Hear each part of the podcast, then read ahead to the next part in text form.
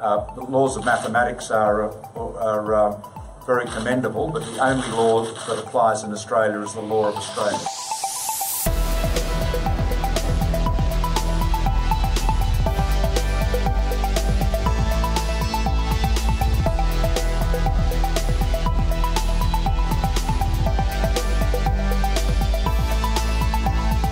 Broadcasting from Brisbane, Australia, this is the FOMO Show.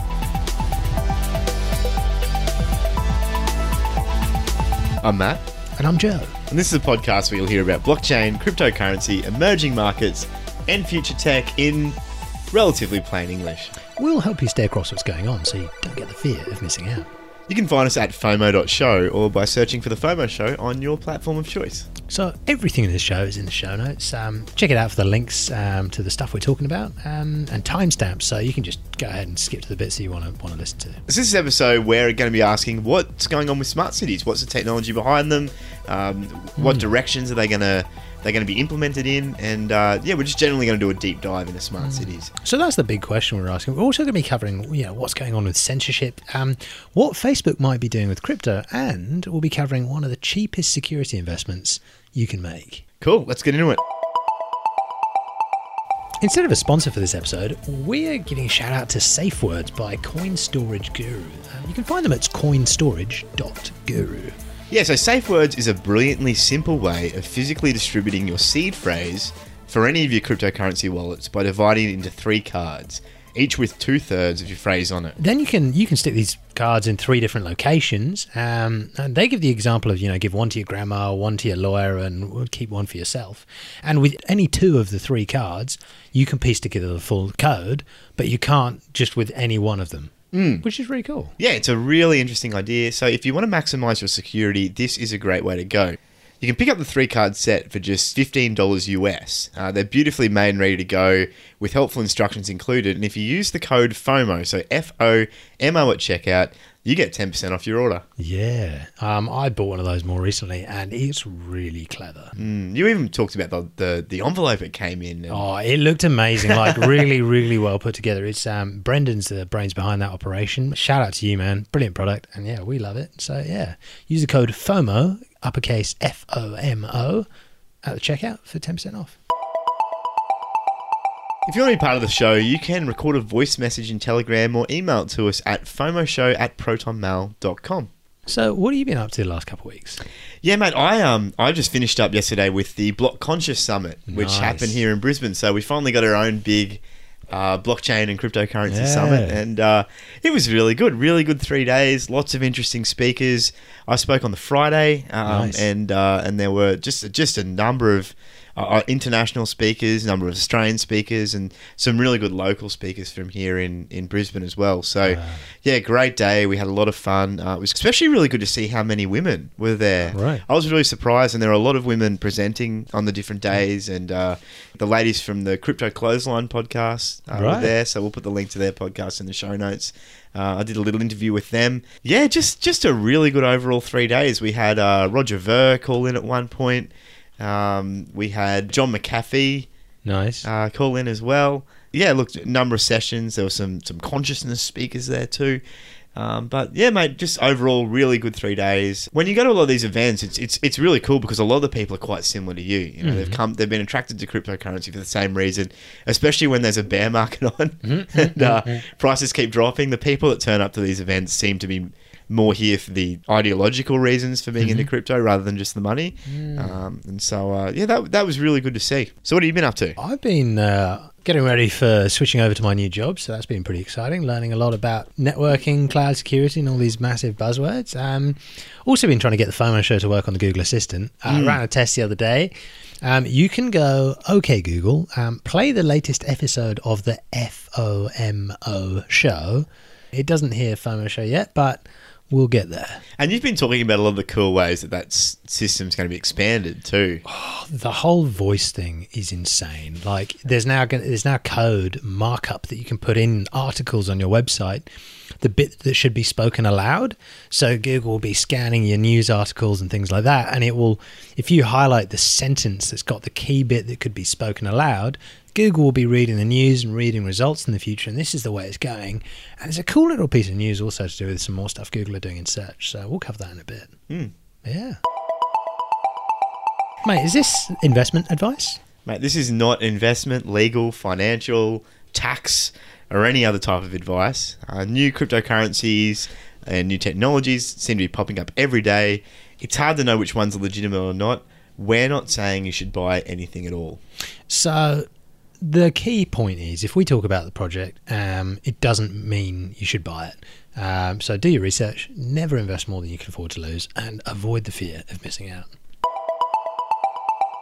If you're new around here and new to crypto, you can check out our blockchain basics series. It starts from episode 2 and continues on till episode 8. It'll give you some grounding in the fundamentals and help you understand what on earth we're talking about. Do you know? what? I'd be so excited to revisit blockchain basics as like part of like a, a web, like a mixture of web page with like smaller clips in it. That would be so exciting, Yeah, we could even do like some video stuff as well. Oh mate. Some video stuff. Some video stuff. When we get when we have some time. video. We have time. My New Year's resolution, which I made in August, is more FOMO show this year. That is my a. That is yeah, more FOMO show. I can always get on board with more FOMO show. we all need more FOMO show. On to the news. This one's out of ccn.com. The article says that blockchain is the fastest growing skill in the US freelance job market. According to the second quarter of 2018's Upwork Skills Index, blockchain took um, the top position, beating 5,000 other skills. Um, and yeah, the, top five fastest growing skills in the second quarter of 2018 were blockchain, Google Cloud Platform, Volusion, which is some e commerce platform, risk management, and product photography. Wow.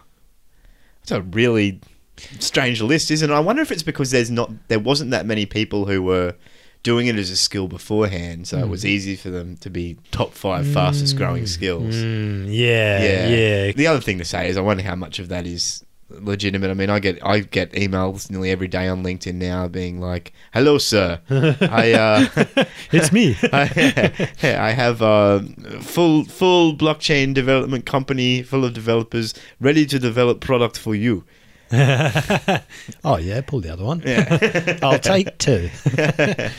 and you, I mean, if you go on a site like Freelance or anything else, it's just like, Poison. eh, yeah, I will build your white paper. I will build your ICO. You know, how much? Three hundred dollars. Great. It's a race to the bottom. That's right. What's this whole thing I'm hearing about this Ethereum's proof of authority that's on the Microsoft Azure platform? Yeah, so Microsoft Azure, th- we've covered them before. They're a uh, managed web services platform essentially, and they've mm. they've branched out into blockchain, so that you can spin up like blockchain nodes on their platform and integrate it with your all, all your other Azure stuff. Cool. But they've essentially worked out. I think somewhere in, in somewhere along the line, someone said, "Well, we've got these Ethereum nodes running, and we've still got miners mining them. But why do we even need the miners? Mm. Because it's a permission blockchain." and all the nodes, the only people that can run nodes are people that have permission to do it. And so they've ported their system, Ethereum system, they've dr- taken out the proof of work consensus algorithm which runs on it, and they've brought in a proof of authority algorithm similar to what runs on Neo. Right. And what it is essentially is if you have, if you can prove that you've got the authority to be running a node on that network, which is quite easy to do because you're spinning it up in Azure, then you uh, you've got permission to produce blocks Right. Right. Right. So it's kind of taken out that whole proof of work thing altogether because it's not really applicable. So that when it's a means like instead of having to like waste all this computing power trying to mine transactions and all Yeah. those crazy things, Yeah. you can just if you're a private company, you can just set up a few different nodes that Yeah. host the blockchain and then you just give them permission to run it and they run it and there's no That's right. As long as you've got permission from mm. the, the managed system to run it, you can produce nodes. So Right. it just makes things even quicker cool. for them from their system and cuts down on all of the waste. Keen. I mean, it's just it's just more evidence that these blockchains, like the the algorithms that operate underneath them, can be swapped out. And uh, I think Cosmos, Tendermint, which we've talked about before, they're Mm. doing a similar thing where you can swap out different consensus algorithms. So, Right, right, right. Yeah. Yeah, because I, was- I saw that and it was like, oh, yeah, the underlying ether has no value. And I was like, that's a very good point. Because Yeah. you're setting up a private blockchain. Yeah. It doesn't have any value. You just Yeah. want to do smart contracts. Yeah. And that's Yeah. pretty exciting. So there's been a lot in the news recently about censorship. It's kind of interesting. Depends on your perspective. It's a bit of a political hot topic at the moment, but the main piece of news that came out of AP um, a couple, uh, it was probably a couple of weeks back now. Um, Infowars, which is this, it's a news website that's run by some sort of famous conspiracy theorist, Alex, yeah, Alex Jones. Jones. Yeah. Now, love him or hate him, his Infowars news site was banned in symphony across Facebook, YouTube, iTunes, Spotify, Stitcher, all in concert. Now, these guys might be, you know, nuts. They might it not might not be your news platform of choice, but banning them all like it was like within 12 hours of hmm. each other. They all decided hate speech and, you know, banned it, hmm. which is kind of scary for a few different reasons. The first one is like if if you think they're they're idiots, then surely you can just like if you let an idiot say something in public, everyone can see what they're saying and that they're an idiot. Yeah. It's so weird that we're sort of limiting speech like that. Yeah, and, and the thing is too with Alex Jones is he he's a known quantity as well. Mm. Like, but he's been saying uh, whether you agree with him or not, he's been saying these things for years and years and years, and he's got a mm. big following. So it's not like he's he's no one. It's not mm. like he's the the Nazi pug that, that you showed me before. You know, like. Um, but he's a known quantity, and he's you know he's taken this line for a long time. He's not saying so anything that a lot of other people aren't saying either. You know, Maybe it's just because he has quite a big platform. Mm. But on the bright side, though, it will drive growth of these decentralized alternatives that like Yeah. BitChute Yeah. that a few different YouTubers have been talking about Yeah. quite recently. And it's kind of important because if you're uploading videos saying stuff to YouTube, it might not be a problem, but Yeah. I mean, it could be in the future. Well, and that's what made these platforms so popular in the first place. You know, I mean, I think a lot of these companies now they're so big they forget why people began using their platform to start off with. And mm. YouTube, people used started using YouTube because it was an open platform. You could put whatever video you wanted up there, and it, they'd host it, and people could go see it, and that was it. There were no restrictions. There was nothing. You know, nothing too much. Then, mm. then they brought in the copyright stuff, and that, that was only a little. That only affected a tiny portion of the people. But the more they move away from that everyone can participate, everything's decentralized ethos, then people are going to start looking for other solutions. And the other thing to say is too, I think because you see some people and they, they don't like Alex Jones and they're mm-hmm. looking at this and they're saying, "Oh, this is great," you know, it got his stuff taken mm. down. But mm. you've got to, you've always got to think if it can happen for one side or if it can happen for certain people, it can also mm-hmm. happen for you. Mm. And I- I think we all need to be very careful with that. And my personal view is that we should always be ag- advocating for more freedom to say people to say what they want, even if we don't agree with mm-hmm. them. Mm-hmm. Because if we start taking things down because they we don't agree with one thing, you know, if, if the next government gets in power and, or the CEO changes and they have a different political view, those things can very quickly shift. And all of a sudden you might be on the receiving end. And so I think it's always, even if you don't agree with someone, it's always better to advocate for freedom of speech over control because those things are very subjective and they This hate really speech stuff is oh, has the potential to chilling, be very man. dangerous. It, it really does because there's no real definition on, Mm. on, on hate speech, and I mean, I, I even saw um, a friend of a friend of ours who lives here in Brisbane. He's he runs a company, and he was trying to. Uh, post a job in the uh, on the government job search Hmm. uh, for, to fill a position in his startup, and uh, the the he got a message from whoever the administrator of the system was saying your job has been removed because it contains material that might be controversial. Now there was no there was no guidance on what material what the material was. There was no definition of what the controversial aspect of it was, and they actually said down the bottom you can reapply once you've removed the con- controversial material, but but no one knows what that controversial material is, mm-hmm. and it's a trend we're seeing more and more and more. You know, there's no if you set the goalpost, people know hmm. wh- where they need Yeah, to be yeah, within those yeah. goalposts. You know, and that's that's why laws generally they try and be so unambiguous about it because if you're going to go to jail for something you need to know exactly what you can do and exactly what you Mm. can't do but a lot of these companies they're just taking things down and there's Mm. no dialogue going on there's nowhere you can go to look at the guidance as to the, the guidance will generally say we prohibit hate speech or we prohibit coarse language and it's like well what does that mean Mm. And You just because I'm offended at something you say, it doesn't mean I should get it shut down because I think you're pro- professing hate speech. Exactly, and I mean, look, and these these companies are private entities, so they can set the, the, their own rules. But I think that the problem is, is just there's just not that much information. There's not, Mm, there's no mm, guideposts. mm, there's no nothing to aim towards. Mm. And uh, look, if it means that we go to decentralized alternatives, then all the better. True that.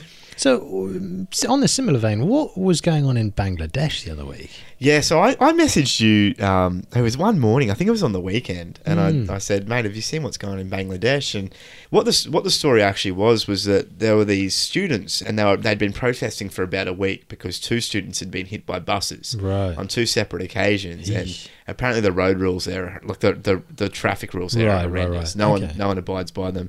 People will just get mowed down in the street, and the vehicles will keep going, and it Sheesh. Mm. just happens uh, again and again and again. So these students actually took it into their own hands and they started making like emergency lanes on the Wow. on the um, on the roads, and they started checking licenses and Wow. also just basically took the law into their own hands because Wow. the government's not going to do anything. Sheesh. Our friends are dying, um, so we're just going to have to try and you know do some self regulation here and, and make this safer for everyone.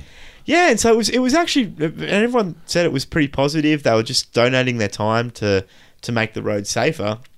And on the seventh day, the uh, the government, so the police force Mhm. and the pro government students, Mhm. um, essentially descended upon these these students who were just trying to. They were protesting, but they were actively out there Mhm. um, regulating traffic. Started beating them. There was a number of people that ended up killed, uh, including some of the girls were raped and killed. Sheesh. And uh, instead of you know instead of stopping it and the, the government stopping it and telling the police to back off.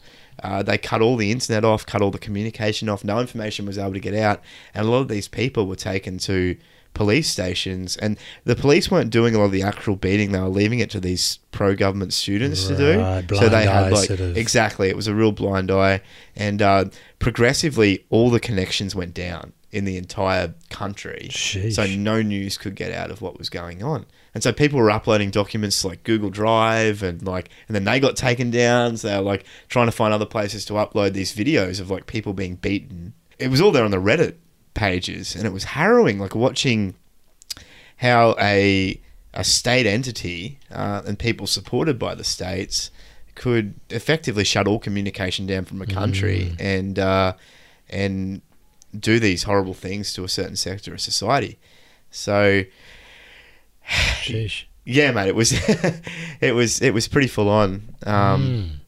But you know, it, it, it just goes to show that uh, censorship is still alive and well in Mm. certain sectors, and it's not just North Korea. Uh, Mm. there's other governments that are still doing it, and it's just you know reinforces the need to for us to have decentralized methods of communication and to be more concerned about our privacy. Well, that's a good start to the news. Um, let's bring it up a note. Tesla are set to build a gigafactory, a potential gigafactory car plant in Shanghai. Now, from the article that was in Reuters, it said it would double the size of the electric car maker's global manufacturing. That's the story, really. So, Tesla done anything in China before? Um, I don't think they've had factories there. Like you've Right. heard about the gigafactory, like Yeah, the yeah. largest factory by footprint or second largest building by footprint on the Yeah. planet. Putting something in China would be insane because I mean that's what they need. Like they're just they're they're not they're not stopping. No, they're not. I mean, you look at the smog in that place too. If they can, if they can start getting electric vehicles in there and, Mm. and stop a lot of that pollution. And wasn't it Shanghai that switched all their buses to like electric or one Yeah, of those big have done. cities? I think I did see that. something like that. The other news out of Tesla is huge. Yeah, they said that 99% of the US population is now within 150 miles of a supercharger. So what does that mean? Um, that means free travel or free fuel wherever you are in the US if you own a Tesla. Mm. And if you don't own a Tesla but you own another electric vehicle, you'll probably pay them a good amount of money Mm. for supercharging. I think they might even be charging for using the supercharger. Even for Tesla vehicles, Maybe. I'm not can't be sure. right? But, But, it does mean you can get everywhere in North America without having to worry about like running out of being too Mm. far away from a. Mm. an ele- Oh mate, this is it's exciting. You see, you can see the map with all the dots on it. A lot of And dots. They've covered the map Yeah. pretty well. Mm. So next in the news, um, the, US DEA have recently released a report saying that criminal activity in cryptocurrency has dropped 80% since 2013. That's good. That's adoption. That is good. So, mate, what's going on with Facebook and cryptocurrency? There were two interesting little pieces that CCN highlighted. Um, one is that Facebook met with the cryptocurrency project Stellar, which is backed by people like IBM and other sort of exciting people. Stellar Lumens. Stellar Lumens. Yeah, Business Insider reported that um, Facebook's blockchain research group recently met with Stellar to discuss how the conglomerate could leverage distributed ledger net technology as it explores potentially building out a payments network. You have a very interesting looking facial reaction right now. I've just been scared of this for a long time because. Right. Why? I, well, if Facebook can make a convenient payment system, which means that people don't really have to touch the banking system and can settle transactions between themselves on Messenger or Mm. do what they can do on Steemit, which is like tip people money for posting things. I can see a lot of people adopting it really quickly. Hmm. I And can see it being a big thing. They're cross border. I mean, Mm. it's the biggest country. Yeah, like you've got two billion people on the network, and if Facebook can make a way that you can exchange value between the network, especially if you can integrate that into people giving value to people's posts and those kind of things, like Steam it does, you can very quickly create like a, a real monetary. Oh, wow. That would be huge. Yeah. So I'm not surprised they're doing it. I'm actually surprised they're only in talks now Mm. because I honestly think something like a Facebook Pay or something more formal from Google. I don't know if Google are really equipped to do it, but like a Facebook Pay or a Twitter Pay or something that leverages a really big existing network, I think it could be killer. So it's not build it and they will come. They're saying they've already here. Yeah. Now let's give them some. That's a very and good point. And Facebook's got a Very good history of good user uptake with like their big their big products as Yeah. well. You know, because they integrate it so well into their platforms. That's a great point. Yeah. Well, good thinking. Oh, my goodness. Yeah. The second piece um, is Facebook's crypto lead has stepped down from the Coinbase board. So David Marcus, a Facebook vice president and the former head of its messenger division, has stepped down from his post at Coinbase, um, which is a role he originally took at the cryptocurrency exchange giant last December. So right at the height of all the mania, he took the role, and now he's uh, he's stood down. I wonder if his portfolio's shrunk to the point where he's decided he needs to go get a real job. That was great. you know, and you're just like, Hot takes. You're on the FOMO show. that was fantastic. I enjoyed that. Cool little piece of news on the search engine front. Google have re- um, are releasing a new Cameos app, which is basically for celebrities, and it lets celebrities answer questions from search results. So if you were Kanye West, Google would feed you a list of questions that are most searched about you. You know, why is Kanye always wearing you know leather Yeah. jeans or something like that? Yeah. and he would be able to log into the app. I'm guessing it would verify him somehow, hmm. and he could just pick the top questions and just co- record a selfie answer, and it would actually play those back in the search results, which would be really cool. That's pretty cool. Yeah. And you could have a lot of fun with that too. If you were like a celebrity with a sense of humor, oh, you know. can you imagine? Oh man, how many cool people? Oh. Yeah. Bill Nye, get this app. he is like Yeah. my favorite. Or like you could ask intellectual questions to Stephen Fry and he could like just sit there and, and tell you about things. Next bit of news. So Gary Vaynerchuk, who is probably the most famous social media marketer, I'd say. I guess you'd say that. Yeah, yeah, he's built out a real niche for himself.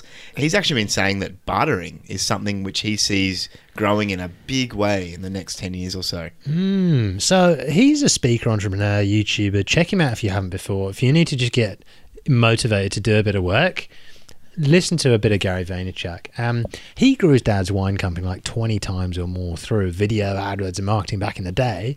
Now he runs a big agency. But yeah, he's always looking at like the trends of what are kids doing, what are these people doing. And I mean, he's keeping an eye on all these new developments. And yeah, it, it it seems to be really big. You know, he's talking about you know, people trading this for that. You know, he's I think he even went out and said something like, "Oh, my company needs catering." Or something like that. Yeah. For the next few years. Yeah. We're willing, if you're a catering company and you're willing to provide those services, we're willing to give you some of our services Mm. in marketing and advertising, which are really valuable to you, Mm. but without exchanging money. But that sort of bartering and trade economy. Yeah. Yeah, and there was a there was a guy called James War at Block Conscious on the weekend. He's from a company called Blue Block. He's a director there, and uh, he had a really interesting take on this kind of thing. His premise was essentially that people will end up tokenizing a lot of the things that we have in our day to day life and exchange value that way. You know, so if you are like a catering company, you know, you could tokenize. 10 hours of your service and, and trade it to someone else or you could um, if you've if you've got you know this this barter thing if you've got the shoes and you you want to do an exchange with someone you could exchange the rights to those shoes uh, in a very liquid way and get something in return That's so exciting. it's a controversial view, and it's it's definitely something that you'll need to check out and, and look at for yourself. But um, very interesting. It's and, and worth a look at their website and, and, and, and their view on things because uh, it, in their mind, it, it seems to be the way that they think things will go in the future. And the blockchain makes sense for that sort of thing as well. Like immutable sort of. Yeah, if you're going to exchange value in a way that makes it so that it's it's liquid and it's fluid, yeah, it definitely does make sense. Last little piece, really worth checking out the pictures in this. Click on the link in the show notes. The world's largest aircraft will have luxurious bedrooms and glass floors. So is this like massive blimp that is designed to go across like I think it's from like London to New York or something like that in a few days, not like not hours. Um, but if you look at those pictures, it's so cool. Like a glass floor under your chair, so you can just sort of see the clouds below and go around in luxury and yeah. Doesn't a blimp just seem like an enormous waste of space to you? Though? Like because you look at this photo and there's like this little, little bit at the bottom where people can actually sit. And there's this massive aircraft just full of air, you know. That's And you- so true. these things, these aircraft though, are going to be like have the potential to be huge though because Yeah. they can pick up so much weight. Yeah. and yeah, as long as they don't, you know, pop or anything, that's Blimps is you can actually go down a real rabbit hole looking at like the history of blimps and Oh. why blimps aren't a thing now because there was a time when there was a, a huge amount of blimps flying around like a like kind of between World War One and World War Two Right. there was a, a real pickup in in blimp use and there used to be a lot of them in the sky and then there was the big disaster a, a Mm, massive Hindenburg blimp. Hindenburg that something, was it yeah, and you can find paintings and photos of it and all sorts of things. Like it essentially caught alight just as it was trying to land and burnt everyone alive in the that was in the blimp. But that kind of stopped it then. Mm. But um, there's I, I remember watching a show called Fringe like way back in the day, Right. and uh, they had like an alternate reality, and then that reality blimps had kept going, you know, and then, then the Hindenburg disaster never happened, and they still use them today because yeah, like there are so many like use cases that Mm. make sense for, for blimps because they can carry so much weight. Mm, mm. So they're getting a, a, a, a sort of a second chance after that particular disaster. So it's really exciting to see. But yeah, check out the link, the images on that link in the show notes. Really cool. Wherever you're joining us from, absolute pleasure having you here. Why not drop into our Telegram channel and say hello? Yeah, FOMO.show slash telegram. So in this week's cool tool, we're going to look at a tool called Crypto Panic, and it won't take us long because it's a very simple tool. Joe and I, as you probably know, both use Feedly as our like information aggregation service. Um, and but Crypto Panic is kind of like a free version of that, specifically for the blockchain and crypto world. Crypto Panic it allows you to uh, you, you can see price alerts, you can follow certain feeds and filter other certain feeds out, but it basically aggregates a lot of the information for you. Uh, you can you can put in your portfolio if you if you really want to do that. You can look at some media that it's aggregated, but it's just a really simple page. If even if you just check it once a day, you can kind of get a pretty good idea of what's going on just by scrolling down it. Yeah, they've also got a pro version that sounds interesting, saying like nine bucks a month extra. You get instant alerts for currencies of your high interest and receive news immediately in your email or get notified on mobile, which is pretty cool. Yeah, I think their big thing is uh, targeting traders more than anything else. It looks, uh, it reminds me a lot of the uh, Bloomberg terminal, the way it's kind of set up and the color scheme, and I think that might be what they're going for. And yeah, they're offering a, a beta of a terminal there too. So check it out, see what you reckon. I mean, it, look, we're always looking for better ways to filter our information. Joe's pulling up some uh, some pretty interesting looking graphs too here on the side that I didn't even realize it did. Mm. This is keen. Yeah, I was just like, I clicked on EOS and then the news all changed to EOS. And then it just shows me all the latest news from EOS and alongside a a chart. A which is pretty depressingly, cool. depressingly low price chart. So the screen is split in two. Yeah. On the right hand side are charts um, of the EOS price, and on the left hand side is the news. But you can actually basically paste the news sort of manually. You can see the news in order, and you can also see the price movement. So it's kind of interesting. So yeah, that's Crypto Panic. We'll put the link in the show notes, and uh, yeah, check it out. So, in this week's feature, we're covering the tech behind smart cities. Figures from GE claim that 60% of the world's population will live in urban areas by 2050. So think about that hundred-year-old cities with booming populations.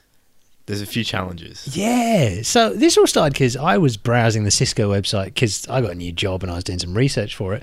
And I just got so excited. I was exploring their website and I saw their smart city section. So, hmm. I was clicking around and it's pretty wild. See, you told me that you were researching Cisco, and I instantly said, "Who?" I mean, if you've worked in big enterprises, then Cisco is probably something that's not a surprise to you. If you work in hmm. mining, you, Cisco probably run your phones and your your networking and all that sort of thing. But they're often the backbone of a lot of this communications that none of us ever really see. Yeah. And unless you're working for a big, big business, you're never really going to come across it. Hmm. So there was a useful piece in Smart Cities World where they listed the top 15 smart companies in this new index that was carried out by uh, Compass Intelligence. So the top 15 companies were ranked, and we've put them in the show notes with links to the smart cities page for each one um, of those companies. And it's a really interesting way of seeing what these companies are doing. So it goes from General Electric in first, down through Intel, AT&T, Microsoft, Amazon, Honeywell, IBM, Google, Cisco, Dell, Ericsson, Qualcomm, Huawei. Can't pronounce that properly. Verizon and Schneider Electric. So a lot of companies, Yeah. a lot of big names. of big names. Check out the websites because it's really worth like diving into those the Yeah. individual offerings they have. Yeah, a lot of what we talk about around smart cities is in the future, and we'll talk about that a little bit later. But where are we at right now? What what are what are companies doing right now that we're probably not even aware of in our cities? It comes down to a few different categories. Networking and smart grids, so like you know infrastructure for internet and all those sorts of things, and smart and energy grids. Then you've got um, AI-driven surveillance, which is one of the most sinister and probably one of the main reasons for smart cities coming into practice. Which is like it or not, it's happening. Um, so AI driven surveillance is the second one. Transport management and like parking, intelligent parking stuff, smart LED lighting and smart lighting in cities, environmental monitoring in uh, irrigation control, structure monitoring, and public kiosks. So those are the areas that we're going to cover today. Feel free to check out some of those companies, but let's start with like networking and smart grids. So Wi-Fi and connectivity and power are all huge. Demand's growing, and the infrastructure really needs to grow to to accommodate that. And we're seeing a bit of talk about this between around like five G, and you hear about networking, uh, uh, mesh networking a bit. Tell us a little bit more about what's actually happening. if you live in a city, um, and well, even if you don't live in a city, there's a huge amount of demand on that sort of uh, on the internet, for example. Like if uh, there were some stats that said if everyone in Australia went online at the same time, the internet would crash.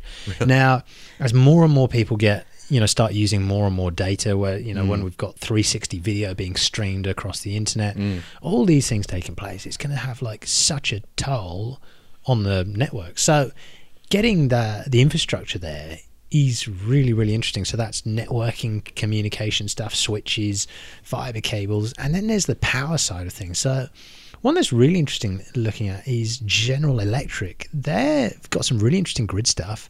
Got solar solutions, on-site energy storage, electric vehicle charging solutions, and like smart energy savings by like predicting your usage and sort Yeah. of trying to w- work it out so that buildings can function more intelligently. So there's the idea of like microgrids. Yeah. Um, and there are a bunch of companies involved in this, all of this sort of tech. Schneider Electric, General Electric are involved in the electrical side of things. Um, but Microsoft, Amazon, Qualcomm, and Huawei are also getting in on that networking side of things. Yeah, I've seen a lot of press here in Australia about Huawei and several other Chinese companies that are really trying to get in on the on the five G networking stuff right here here and mm. now because mm. the poten- you see you look at that and it will be a lot quicker than any mm. kind of network we have currently. The next piece is like AI driven surveillance. Yes, this is a big one. So there's we we've got a, a bunch of IoT devices which are really starting to get switched on. Everything seems to have an IoT chip in it these days, and uh, we've, there's also machine vision enabled camera cameras which are beginning to lead to an explosion in data. and the, the, the issue we've got is that AI is is- sorry that there is so much data. Mm. There is just so much raw data coming into these systems Mm. that it's impossible for humans to filter. Mm, know, we, we mm, just mm. we just do not have the brain capacity to filter it. So people are beginning to build these machine learning and AI algorithms to look f- to to categorize all this stuff and look for patterns and also look for anomalies. Mm, yeah, yeah, exactly. So, I mean, it's Intel, AT and T, Microsoft, Amazon, Dell, Honeywell, Huawei, Huawei, and Verizon. They're all looking at this sort of surveillance sensor technology, where where you can have like hubs for government and and law enforcement. So it's taking, it's harvesting all of this data from all these devices around your city, parking, traffic management, you know, CCTV and then pair, pairing that with like machine vision of like analyzing what's going on on the cameras. Mm. So like to try and work out what's going on. And when you've got all this data coming in ai is filtering it and saying here's what's important. Here's something going on here. Someone's speeding at you know four times the speed limit and endangering everyone else. Mm. It's terrifying but kind of interesting So the thing that stood out with me, mate, when uh, when we were discussing this before the show, was you mentioned um, that because there's so much of this technology and there's there's there's so much attention being paid to surveillance, that the words predictive analytics are beginning to be th- be thrown thrown around in the space. So talking about analyzing certain data trends in a predictive way and training computers. Um, to to look at certain data patterns and try and predict what's going to happen in the future. there's probably like a rough part of the town that you live in Yeah. where you know every saturday night that's where everyone goes on a night out and then you know every now and then there are crimes in that area so if you're taking all the data every friday night all these people are having drinks here you know we've got a larger influx than normal that we're monitoring on the cameras going in so obviously there might be more crime this friday night So send in the cops and break it all up. yeah before it happens mm. Yeah, the moment I saw that, I was thinking, I've seen this. This is the movie Minority Report. You know, and there's nothing to worry about at all keep calm and carry on. Mate, you you are somebody who I know loves having a run in with parking spots. Yes, it's one of my favourite things. No, it's not really. But look, there, uh, there was a stat out of General Electrics recently which said 30% of the cars circling a city are searching for a parking spot. How insane is that? I mean, I got a text from you the other day being like, mate, it just took me 30 minutes to find a parking spot. Yeah. So Joe and I work together on certain days of the week currently, but not for much longer. Mm-hmm. And uh, there's a show going on here in Brisbane, like our, our state Oh, yeah. state show called the Ekka. I was driving around trying to find a park and could not work out why none of the spots, which normally have plenty of parks for me, uh, didn't have any parks. And so I ended up parking like a good four or five blocks further away Mm. from where I normally park. I was like half an hour later than I normally am. Mm. Yeah, I spent all that time circling looking for a parking spot. but if I'd have known there were none, you know, I would have just gone automatically to the places where I knew there were some. Mm. That's one of the the next challenges for the smart city. And there are a bunch of companies who are talking about. Cisco, General Electric, Verizon, Huawei, Microsoft, Intel. They're all looking at transport management and parking optimization. So there are three sort of areas of this. You've got smart parking, which is like finding car parking spots, dynamic pricing for parking. Mm. So like at certain times of the day, maybe like increasing the prices for these parking spots. It's all designed to make cities more money, mm. really. So mm. if you've ever been in your parking spot for, you know, a minute more than you'd bought, then this is going to be so efficient at charging you money. And so governments are going to love this, and they're of course going to put it in because it makes them money. Yeah. But you know, IoT sensors on the parking spot, so it's going to go. It's going to keep going in this direction. Yeah. I mean, if the if that's where the money is. Yeah. Yeah. Yeah. And they're also looking at smart public transport as well. So uh, optimizing the public transport service, uh, which which at least where we are has many many inefficiencies, and uh, and and also looking at fleet management, uh, public transport style apps which can provide more information Yeah, to people, yeah, and and you know even things like I've I've seen that that being talk about tracking all the public transport vehicles. So if you're a commuter, you can see where all the buses are, and you can see you know where the most optimal place that you could go to a stop. Hmm. If you've got like four stops to choose from, you could go to one because you know you're going to get picked up a minute earlier, and traffic's lighter on that bus's route, It's really etc., etc. You know, there's the it's all to do with data, isn't it? So, I mean, even with that fleet management side of things, I think it was Microsoft were working with like to help optimize routes for garbage trucks. Yeah. So that would like save huge, like save petrol and save money and make things more efficient. Yeah, Which is kind of interesting. Yeah. The final sort of prong of this um, transportation management stuff is intelligent traffic management. So a lot of companies are looking at these smart traffic signals. Um, so you've probably wherever you live, you, you've probably seen like you know dynamic speed limit sort of signs where it changes. You know, one day you're driving along, it's you know 80 kilometers an hour. The next time it's 60 or 40 or whatever in traffic. So they can all sort of adjust it. Yeah. But smart traffic signals and uh, speed control sort of tech is really interesting. Yeah. Along with cameras along the way with like machine vision to catch any infringements Mm. you make when you're driving. And it's all setting it up for automated vehicles, isn't it? I mean, this is Mm. all essentially laying the groundwork. All this stuff will eventually be the rails on which automated vehicles operate on. Yeah, yeah, 100%. I mean, there's so much data in this. And one of the really useful things, it has so much potential use, is using all this traffic data to improve routes. I mean, imagine if you could just get some smart signals that turn cars in alternate directions each. Yep. It knows where your destination is and it's trying to f- spread the traffic throughout the city Yeah. through like smart routes. Yeah. That would be kind of interesting. Yeah, because in, in so many cities, there's there's some main routes which get really really congested. But then if you go, you know, 500 meters over parallel to that route, there might be no mm. one on the road. You know, because mm. Because at the moment the navigations or even just the ways that people know in their heads, uh, they they're going on one road because that's that's where it's telling them to go. But uh, if you can start splitting all that up and sending people in alternate directions, you can get more people going in the same direction. So Google and TomTom and Apple Maps and all these people, they that would be really interesting for them to Yeah. sort of work together on that. It's nothing nothing there yet, but I mean, it's really interesting that they're taking this data Yeah. and they're able to take this data and putting these like so it's this it's the move towards like right now it's just like you know smart controls and cameras at lights and stuff, but it's moving further forward in that direction. Yeah. So next bit is uh, smart LED lighting. So they've estimated that there could be seventeen billion dollars worth of annual savings to cities by 2019 if they install smart street lights and devices. there are a bunch of different companies looking at this as well.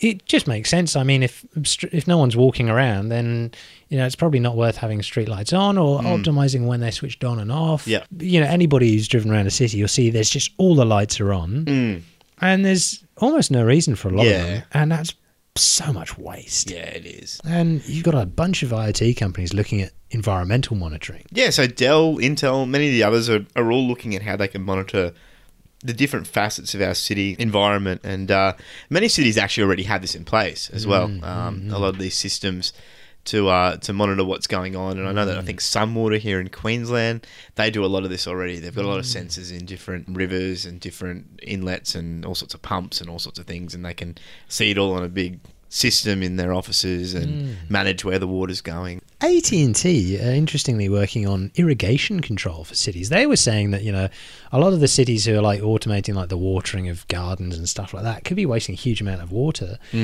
Water management is one of the big areas to look at. I mean, you've got Civic Ledger, who's an Australian business. They've been working with the government looking at water measurement and sort of working in the trading side of things there, which Yeah. is an interesting approach. Yeah. Leading on from that is structure monitoring. It's really interesting, especially in an American context, because um, according to AT and T, almost one in ten US bridges are rated as structurally deficient. Wow. Now that has been a big problem in US infrastructure. I mean, it's it's just a ticking time bomb, really. Yeah. And Yeah. what they're suggesting is just IoT devices on bridges and other infrastructure assets that monitor position and you know, Yeah. probably seismic size seismic stuff. Yeah, yeah. I mean, you can even drill down further into that because I mean, I've been using a lot of like car park lifts the last few days because I've hmm. been at the conference and a few other things I've been doing. I've been parking in a lot of like hmm. secure parking areas. There's been a couple of lifts I've kind of sat in and I've looked around and I've been like, yeah, this is an old looking lift. Yeah. I wonder how often this is checked, and because you don't know, you know, you I mean, and and the thing is, if that was installed thirty years ago, it might be good for another ten years or twenty years, but how do you know when it gets to the point where it needs to be replaced? That is such a good point. That is such a great and you can point. apply that to nearly everything Wow. in our infrastructure. Yeah. You know, how do you know when it gets to the point where something's going wrong? Um, if you're getting data from it, Hmm. that's different. You know, if you're able to assess certain parts of the machine automatically because it's feeding you data, Hmm. uh, then that's that's good. But you know, otherwise you're just relying on people coming and checking it when they need to check it and making a good assessment of it. These tiny little devices, you know, this whole IoT thing makes a lot of sense when you talk about the smart city because it's all about them all working together. Yeah, And there's so much crazy stuff going on there. yeah, People would end up be building those into their products from the start. yep, You know, if you're building like a new pipe for, you know, sewage or something, maybe you'd have a little device that's certain to measure the levels. yeah So you know, oh, this one's getting clogged. That's where you send the poor bloke down to unplug it. Or the bot in ten or twenty Mm. years. You know, what I mean, Mm. we're not we're not that far away now from you know a lift company having a fleet of bots which go out and service their lifts whenever they get sent a message Mm. from an IoT device. Like that's on the horizon, Wow. and uh, that's the kind of things we need to be thinking about now uh, when we're building this stuff.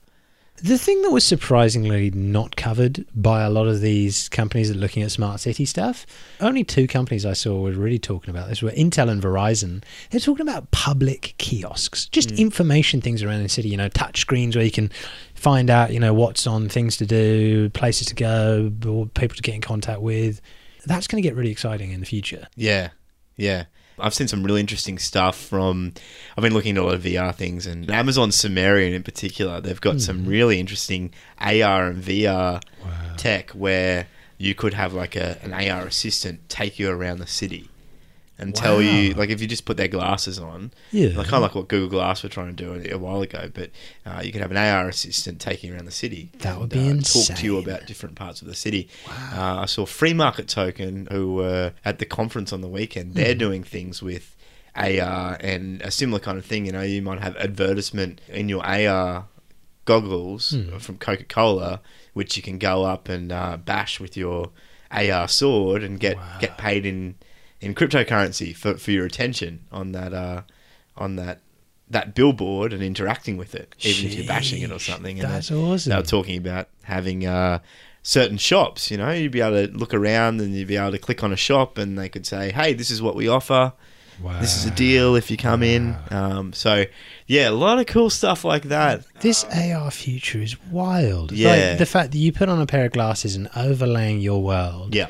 Is just more world. It's scary in a way too because like we we're already so we've already got so much information at our fingertips, mate. For me personally, I know that if I had glasses on, which were like AR glasses, I would have like cryptocurrency prices in one corner and like I'd have like news scrolling If down the one number side of tabs you like have open is to go by, your AR experience is going to be filthy. you look you like look through my glasses and I just have like these little slits for the real world, you know?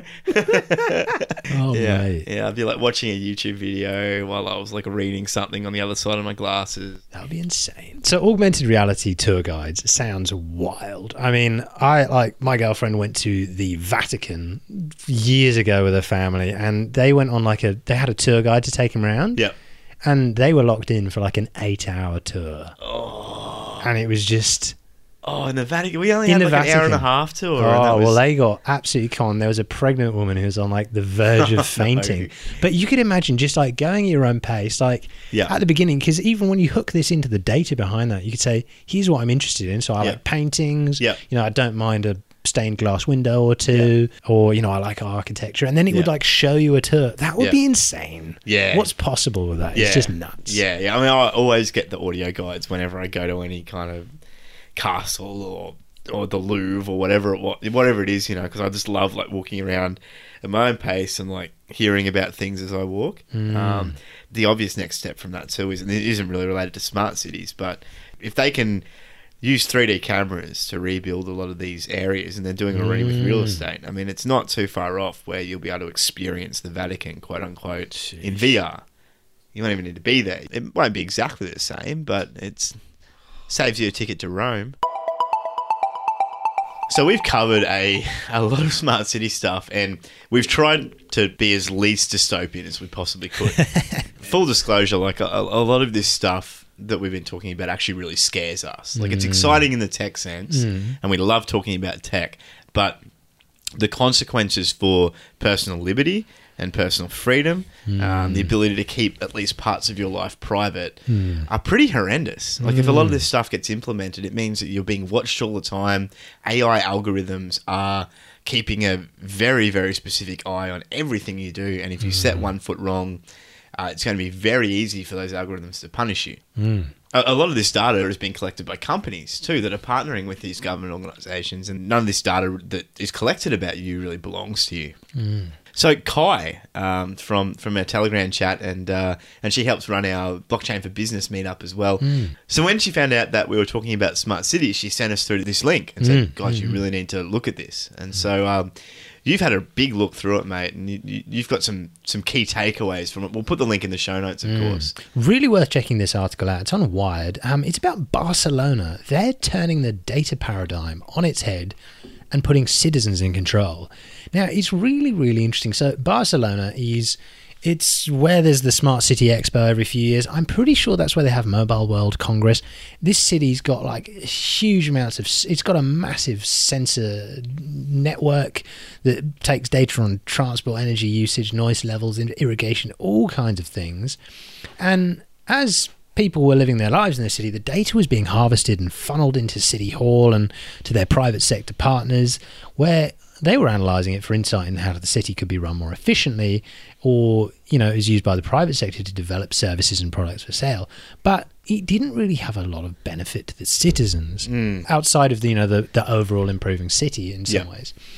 There was a new mayor of Barcelona, Ada Colau, activist with no experience in government, and she called for a democratic revolution. So she's been working for a few years with civic minded coders and cryptographers to build tools to turn this on its head. Their efforts have centered on two things. The first is opening up governance through participatory processes and greater transparency. The second is redefining the smart city to make sure it serves citizens rather than the other way around. So the group started by creating a digital participatory platform called Decidim, which means we decide in Catalan. And just for background, Catalan is like the language of Barcelona, um, and they they they actually view themselves as like a separate ethnic group from Spain. Hmm. This has all come on the heels of a lot of. Uh, uh a big movement in Catalan to separate hmm, from Spain, hmm, and some some very heavy-handed tactics from the Spanish government to keep them there. Mm. So there's been some political motivations behind all of this stuff as mm. well. Uh, but that, but what they actually say is this platform allows the public to participate directly in government mm. as they would on social media by suggesting ideas, debating them, and voting with their thumbs. And the stats came out saying that you know over seventy percent of the proposals for the, in the government agenda came directly from c- citizens, Wow. and over forty thousand citizens proposed these policies, which is a lot of people. It doesn't matter how many million people you have in your city; forty thousand people contributing ideas is pretty cool. Yeah. They wanted to create technological tools which meant that citizens themselves could control their data. Uh, and that data that they produce in the city and choose precisely who to share it with. And they made another project called Project Decode, which stands for Decentralized Citizen Owned Data Ecosystems. And it was partly funded by the EU and, uh, and and it does work with the GDPR laws, which came in as sort well. of privacy in controlling your personal data. yeah. The project aims to develop and test an open source, distributed, and privacy aware technology architecture for it's quite a mouthful decentralized data governance and identity management. So, what it will basically do is it will effectively invert the current situation where right now you don't really know about the operators of the services you're registered with, um, and those services, meanwhile, know all of your data. So, this project is looking to let citizens decide what data they want to keep private and what data they want to share with whom, on what basis, and to do what. Yeah, so the City Hall is giving residents sensors to place in their neighbourhoods, and these sensors are directly integrated into the city's sensor network, Sentilo, and it, they gather data on air quality and noise pollution, uh, and also influence uh, city level decisions. It's a pilot program which addresses the technical challenge of collating and storing a stream of citizen source data while giving those citizens complete control over what information is shared. So it's essentially helping the city make its public services better, but letting people volunteer that information mm. and letting people be mm. directly mm. involved in how that information is used, as opposed to the kind of stuff that we were looking at before, which is essentially companies and governments working behind the scenes with people's data and not giving them any Hmm. involvement at all. It's really interesting because the idea of just giving this data to the people, um, a few different governments have got sort of statistics websites where you can get the statistics, and it's really it's kind of cool. But this is taking it a step further. You know, having a da- like the Decidim platform, and when people use it, they see a dashboard of data aggregated and blended from a range of sources. You know, so you'd be seeing the data from around the city. So it's really it's really empowering. Like imagine you just open up an app and it's showing you all the stats about the city you live in and care about. Yeah. And it'd be really that'd be really interesting to Mm, see. You know, mm. how where your taxpayer money is going, all Yeah. these sorts of things. And there's no reason why it shouldn't be like that, you know. And I Mm. think it's really interesting that they haven't talked about blockchain technology here, but it, there's a lot of similar principles in the system they're building, which is decentralization, access to data, privacy and security. Mm. And uh, it's just really encouraging to see a Mm. government that's. Uh, Actually, taking this kind of stance and saying, Mm. "Hey, this institution is just a representation of the people, and we need to make sure the people are able to to have f- full access and full control over what goes on in their city. Yeah.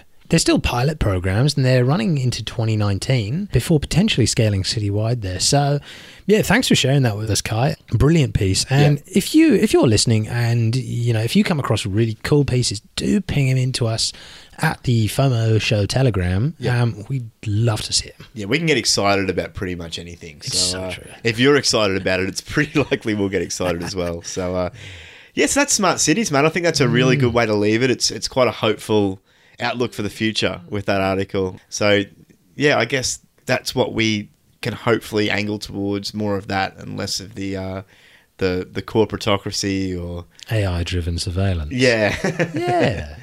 yeah. I'm going to cut that part out at the end because that's just, it's so dark. I get so dark so quickly. But it's not it's not hard to get dark about this stuff, man, because this is great.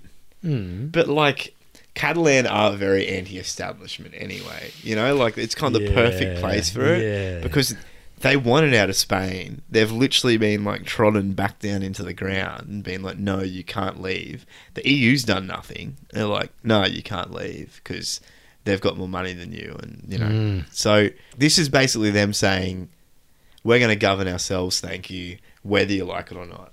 There's an expletive somewhere around there. yeah. But that's you know like that's yeah. they're just like look we'll just make a new system and we'll govern ourselves. And have a That's great. siesta. Wonderful. That's fantastic. Good on them. Very interesting privacy and security section this week. We're going really advanced with this Mm. one. The advanced technology we're looking at this week for privacy and security is the shredder. As I like to call it, the multi-thread splitting carbon wastage machine. I like it. It's got a real ring to it. Yeah. And if you if you're in that if you're the type of person who every now and then throws out stuff you don't need or chucks pieces of papers or letters in the bin when you're done reading them, you know, from your bank or credit institution or anything like that, there's a lot of people who will just chuck stuff. Now, Just stop. there are people who will go around when you're at work and check your rubbish bins. Now, it sounds a bit, you know, who would, or, you know, what value's in my rubbish? I've only got five bucks in the bank.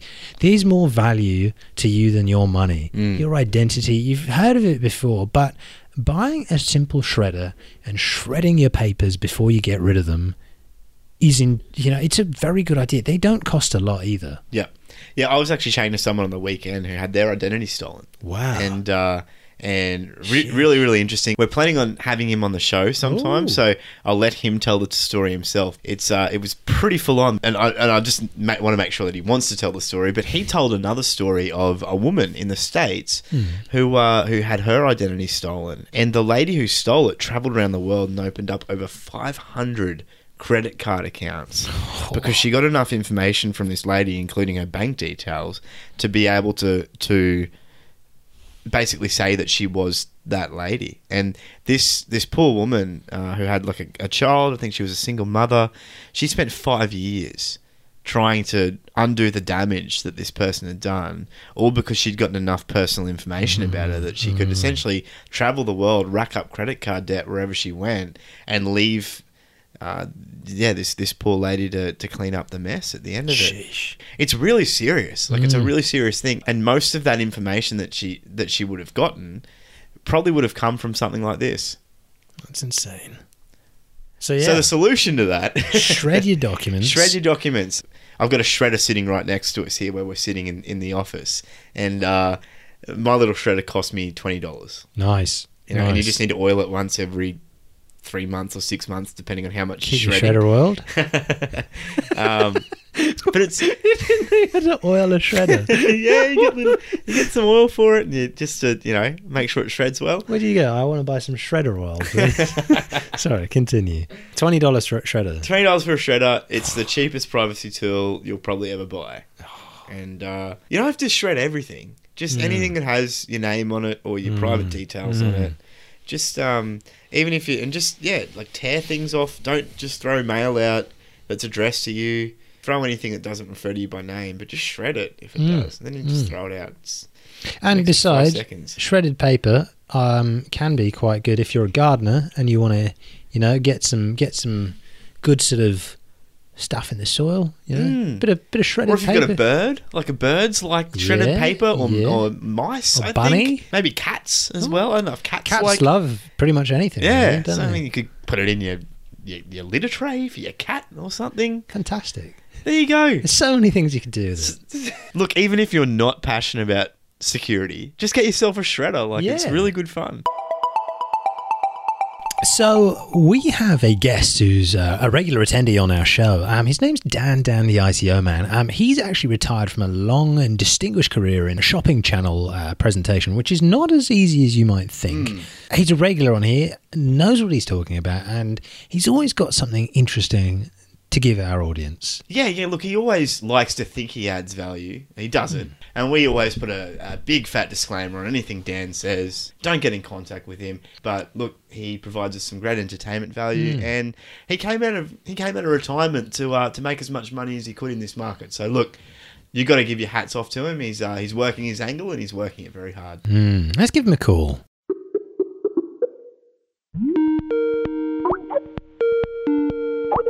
Hey, Danny, are you there? Joe, is that you? Yeah, it's me, man. How you doing? What's what's good? What's new? Well, Joe, I've been run off my feet with my ultimate ICO success formula and my ICO advisory business. But look, Joe, all the time now I'm being asked, what is next for Dan Dan the ICO man?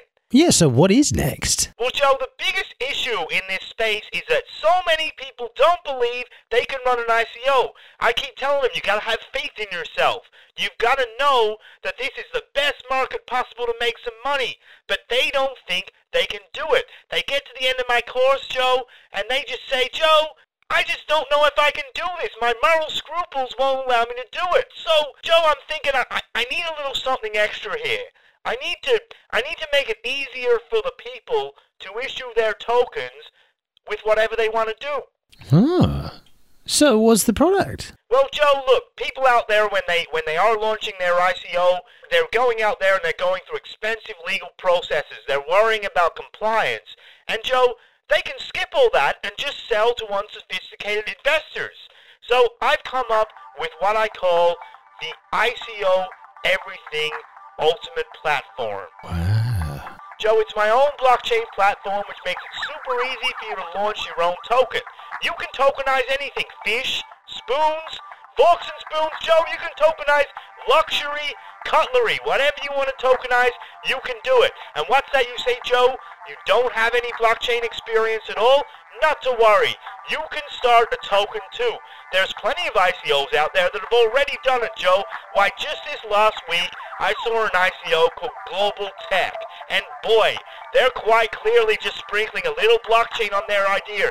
I mean, literally, this is a quote from their frequently asked questions, Joe. It says, Global Tech is the next evolution of the trading and exchange platform. Our platform offers more than just standard trading and exchange. It's the first of its kind, a one-stop shop for all your crypto investing needs. The platform is user-friendly and appropriate for investors of all levels, new investors to elite traders, Joe. That is right out of the ICO Dan platform, Joe. I feel like I could have written that myself. It's so convincing. But you look at the product, and there's nothing there, Joe. I mean, they're doing it right. They're just doing their ICO, getting in there and taking people's money. I love it. Wow, that is insane. So, what does this ICO Everything platform offer feature wise? Well, Joe, the first thing is you can build in stages. So do you think that the pre, pre, pre ICO is as deep as you can go? No, Joe, we can go deeper. On Dan Dan the ICO Man's ultimate ICO platform, Joe, you can run prehistoric ICOs, which literally reach back to the Neolithic period, Joe. I've got Tyrannosauruses putting in millions all the way from the past. I know what you're asking, Joe. Has Dan Dan the ICO man built a time machine? Well, Joe, I'm still putting the ICO together on that one, so I'll let you know when it's ready. But, Joe, the one thing you won't need a time machine for is to create, launch, and market an ICO on my platform. How do we get started? First steps first, Joe. We spin the great ICO wheel of use cases. This is a virtual wheel of fortune machine which we put a lot of thought into. It gives you some great tokenization ideas. You can be the ICO of shoe polish. You can be the ICO of paving cities, Joe. Whatever you want to be, we've got a random name generator in there, Joe. It's really fun. You spin the wheel, it comes up with your tokenization idea, and you can just spin up your ICO. Wow.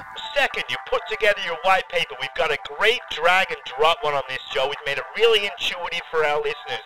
Really, really schmick templates for our users, Joe. We got spinny graphics. We got graphs going up. The whole lot. Everything you would expect from a professional ICO white paper, Joe. Third is our Telegram tell all service. This is really special, Joe. This is something no one else is really offering.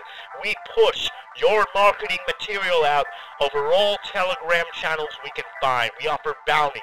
We get celebrity endorsements from sports stars and, and famous cricketers like that Michael Clarke guy I saw in that Global Tech one, Joe. The whole service finally what we do once we've once we've reached all that Joe, once we've really packaged all this up in a in a very convincing ICO format, Joe, we find a hack law firm to tell you that your ICO is not a security and build some great disclaimers which will hold no water whatsoever when the regulator decides to bring the hammer down.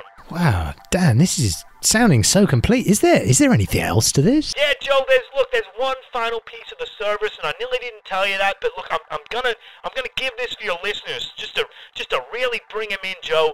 This last piece of the service is the kicker. It's called the Get the Hell Out of Dodge with All Your Money service. What this lets you do, Joe, is this lets you take all that money you fleece from people by promising the world and delivering nothing, and move yourself to somewhere somewhere in the Western Pacific, Joe. Really tie up all those loose ends. We've got contacts all over the place, Joe, that can give you new identities, can give you new accounts, Joe, and get you well out of the jurisdictions which might hold you to account for all the stuff you've just done to people. We even offer some great sleeping pills, Joe, so when you can't sleep at night from all the money you've defrauded from honest moms and dads, you can knock yourself the hell out. I personally sleep like a log, Joe, and you can too. Dan, I vehemently disagree with everything you just said, but I, do you know what? We're a platform for free ideas on the FOMO show, and that was something else, Dan. That was something else. Yeah, look, to be honest, Joe, I don't really care what you say, so I'm uh, I'm gonna leave now. But look, if your listeners can uh, just go to Dan Dan the ICO Man's ultimate ICO platform, that'd be great. Joe, I gotta run. I've got a, I got so many government organizations chasing me right now. Can't stay in one place more than a few minutes. So uh, I'll see you later when my boat gets into the next port. See you, Joe. Wow. Um, well, that's uh, that's probably the most offensive and extensive I think I've ever heard Dan be about one of his products. Mm. Obviously, we need to uh, we need to make it very clear that none of the views of Dan are the views of this show. No, definitely, hundred percent not. No. Um, and uh, look, I think uh, it goes without saying that Dan is uh, is the the Black Mirror of uh, the FOMO show. So uh, we've um, we've had a call from Jordan. Uh, so last time we left him, he was in the uh, somewhere off the coast of Japan hunting Bitcoin whales on a ship. From memory, yeah, it was a bit of a weird story, wasn't it? Yeah. just mis- bit of mystery, really. Yeah, and, and, and weird for Jordan too, which is um, which is quite an achievement. So anyway, we uh, we haven't listened to this message, so we're going to play it for you now, and uh, we'll see you on the other side. First new message received today at 6 p.m. Oh, yes, hello, madam. Uh, hello? Oh, it's, it's your, uh, it's your, it's your answer phone. Oh, Oh yeah, you know, it's Jordan. I, um, I just wanted to call to say, you know, it's been a bit of a weird story. I, I was out on a ship. I was chasing Bitcoin wares. I was just off the coast of Japan, scientific research. You know how it goes. I told you last week. I don't know. I'd say it again. It just got a bit weird, uh, because you know we had some people chasing us down. It was. I thought, you know, I thought it was the past coming back to get uh, to, to get Jordan, but it actually turned out it was some like activists from Greenpeace.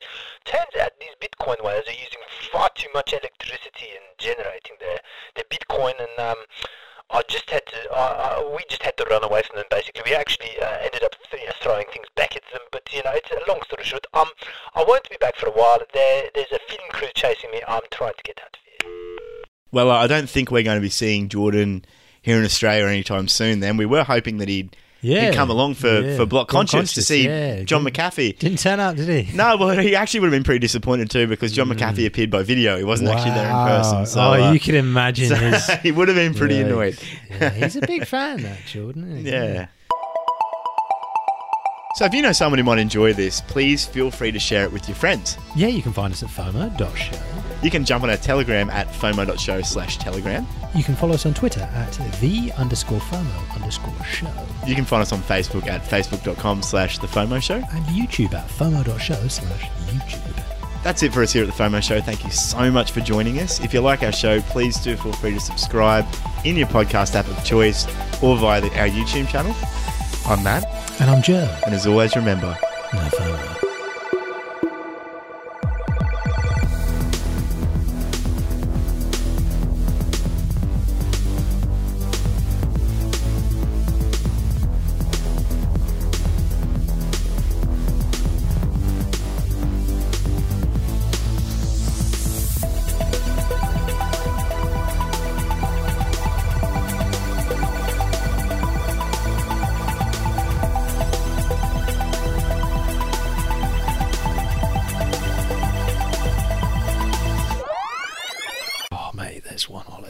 Staring at me. I can't. take it. I left it there for you. You can't. I did. Okay, I'll do it. Look at this olive. Mm, get it in you, mate. Get it in you. That was every type of fantastic. That's what, that's what dreams are made of. Mm. Mm. Something about olives, man. I just, yeah. That salty goodness. I never used to like olives. Mm. Never ever used to like olives. Mm. I used to think What happened? What changed? I got old. Nice.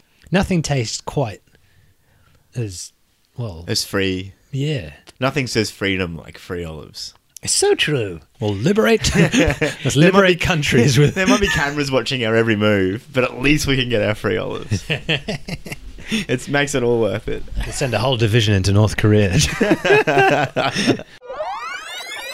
Couple interesting pieces came out of Facebook, um, or didn't come out of Facebook, but to do a couple of interesting pieces. A A couple of pieces fell off Facebook. A couple of things fell out. Uh. Mark Zuckerberg is falling to pieces. Thank you. And uh, the FOMO show as Facebook. and Joe is not far behind. So, I keep saying so the whole time. So is like the bane of my language. Like I say so. I notice it when I'm editing because I'm just like, so, um, you know, that's like, Yeah. mine's like um and you know. filth. I need to machine learning to edit this show for me. Yeah. So You you just need some Cisco technology to I monitor do just to just surveil my every. Yeah. Ooh. so much waste. Yeah, it is. And it, look, it's all fun and games until Dumbledore rocks up and steals the light out of your light bulbs, isn't it? Really? Oh, that was such a good film, man. The first one where he's like got this light. he's Yeah. like, oh, Albus. Professor McGonagall. Does the boy live? A little bit of whiskey. Um, no, I'm all right. Thank you, man. You go ahead though. I do have that Strathisla. Like, God, you're a dangerous man.